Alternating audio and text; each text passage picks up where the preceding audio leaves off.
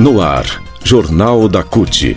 Olá Brasil, eu sou o André Acarini. Nesta edição do Jornal da CUT você confere o 7 de setembro, grito dos excluídos, o lado humano e solidário do Dia da Independência, o 7 de setembro, e ainda, especial, conheça o outro lado da história do Dia da Independência do Brasil. A partir de agora aqui no Jornal da CUT. Rádio CUT. Aqui, a classe trabalhadora tem voz. Acesse pelo site www.cut.org.br.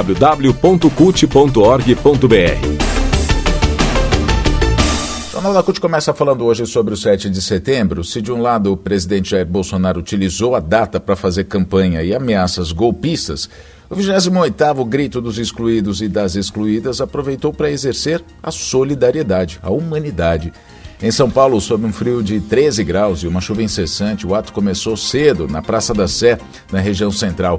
O local, durante o governo Bolsonaro, se tornou ponto de encontro de pessoas em situação de rua. Quem passa por São Paulo vê que realmente ali tem várias barracas né, de, de, de pessoas, famílias que estão morando nas ruas.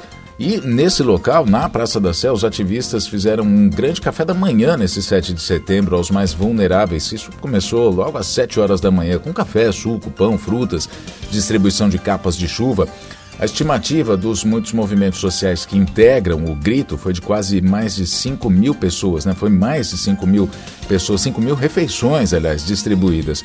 Os lemas do ato deste ano são por terra, pão, teto e democracia, pão e viver bem. E Brasil 200 anos de independência para quem?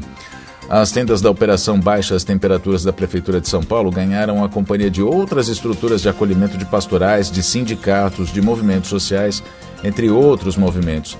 Ah, o coordenador da pastoral operária, Paulo Pedrini, explicou que a Praça da Sé, infelizmente, se tornou a casa de muitas pessoas e como chegar na casa dessas pessoas, né? Ele questionou e responde: pensamos em ser um movimento, um momento de acolhida do movimento social, sindical e das pastorais para essa população, para explicar o que foi o Grito dos Excluídos em São Paulo. Mas os atos aconteceram também em várias outras cidades, em Belo Horizonte, no Recife, também em Porto Alegre, enfim, várias outras cidades do Brasil inteiro. O Grito dos Excluídos levou esse clamor popular por justiça social, né? questionando independência no 7 de setembro, independência para quem?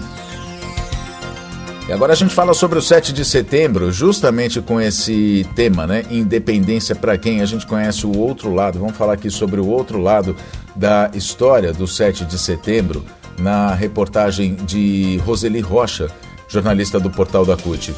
O bicentenário da independência do Brasil, comemorado nessa quarta-feira, foi comemorado nessa quarta-feira, mas a independência econômica e política do país ocorreu de fato há apenas duas décadas. Essa é a explicação da professora da história de, de História da Faculdade de Filosofia, Letra e Ciências Humanas da USP, a Maria Aparecida de Aquino.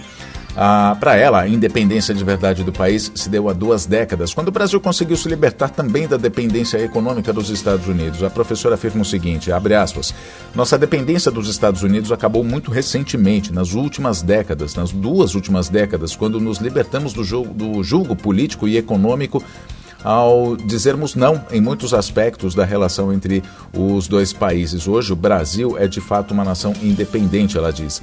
E nesse 7 de setembro, uma das datas comemorativas mais importantes do Brasil, porque foi nesse dia que, em 1822, Dom Pedro deu início à nossa trajetória como nação independente, muitos historiadores têm revisado a afirmação sobre os 200 anos de independência, dizendo que a data não é só uh, incorreta, mas também não libertou o país do julgo da monarquia portuguesa e da dependência financeira que o Brasil tinha da Inglaterra.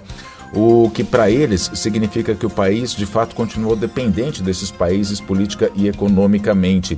A gente fala sobre a Inglaterra porque, na verdade, há uma história né? A história conta que o Brasil precisou dar dinheiro a Portugal para poder ter a independência. Né? Dom Pedro teve que mandar dinheiro para o seu pai, o Dom João, para poder fazer a independência do Brasil, para que o Brasil se tornasse independente e recorreu à Inglaterra como uma fonte de recursos né, para poder, enfim, pagar essa independência. A historiadora Maria Aparecida de Aquino explica que a primeira coisa a se considerar é que o Brasil foi o último país da América Latina a proclamar a independência no século XIX, enquanto nos demais a independência foi proclama, proclam, proclamada no século XVIII. Além disso, a monarquia portuguesa se manteve no poder. Então ela diz o seguinte: que o próprio Dom Pedro I se tornou Dom Pedro IV em Portugal após abdicar ao trono brasileiro. E ele foi o rei do país que o Brasil teria se libertado. Essa mesma visão de que a independência do Brasil só ocorreria realmente mais tarde, tem o sociólogo e tem né, é, essa mesma visão, tem o sociólogo estudioso de história do país, Júlio Turra, que é assessor da Executiva Nacional da CUT, inclusive. Ele conta que o 7 de setembro só foi considerado a data da nossa independência a partir do quadro de Pedro Américo pintado 50 anos depois. A independência era comemorada em 12 de outubro e passou a ser 7 de setembro para coincidir com a data de aniversário de Dom Pedro I. É o que dizem os, os, historiadores. Aí ele fala o seguinte: que nem a data, nem a imagem de Dom Pedro num azalão de espada em punho estão de acordo com a verdade. O imperador estaria montado num burrico, ele diz, né, o Júlio Turra.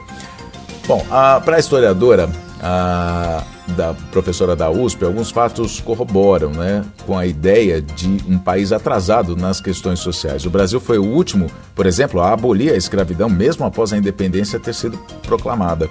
Ela diz que foram três séculos e meio de, de escravidão no Brasil e somente após 60 anos da independência que os escravos foram libertados. O Júlio Turras, o Júlio Turra, assessor da CUT Nacional, ressalta ainda que os demais países da América Latina, para declararem sua independência, formaram exércitos e para que ajudassem na luta, libertaram negros e indígenas. Então ele conta que Argentina, Venezuela, Chile, Peru e Equador tiveram que organizar exércitos populares para combater os espanhóis e adotaram a bandeira republicana. O Brasil foi o único país a declarar a independência e manter o imperador. Dom Pedro se aliou aos proprietários de terras e escravocratas para manter o poder. Por isso, o Brasil foi o último país a abolir a escravidão, mas sem dar direitos a essa população. Segundo ele, Pedro I, Dom Pedro I, entrou em um conluio com o latifundiário, com os proprietários de escravos, e na medida que ficou claro que as cortes e a sociedade em Portugal queriam reconquistar o lugar proeminente daquele país em relação ao Brasil, resolveram separar os dois países. Júlio Torres diz o seguinte: a independência do Brasil foi um ato conservador que manteve a escravidão, os interesses da oligarquia dos proprietários de terras e a dominação dos ingleses. Por isso, o 7 de setembro pode dificilmente ser comemorado como uma data de liberdade. Por esses motivos, tanto a professora da USP quanto o Júlio Turra questionam as comemorações desse 7 de setembro e ressaltam como o Brasil chega a ter agora ameaçada a sua democracia. A professora da USP diz o seguinte: somos uma sociedade conservadora que ensinou o menino que mulher pode apanhar, que ensinou o policial a dar um mata-leão em quem considera suspeito, e o que precisamos é de educação que seja ensinada que o interesse coletivo deve ficar acima dos particulares. A possibilidade de um retorno do autoritarismo, inclusive, ela diz, a partir de um processo legítimo de eleições diretas, com um presidente eleito pelos brasileiros que nunca escondeu quem era, disse inclusive que deveriam matar 30 mil, começando pelo FHC, mostra o quanto a sociedade brasileira é conservadora e só a educação pode mudar isso, diz a Maria Aparecida de Aquino.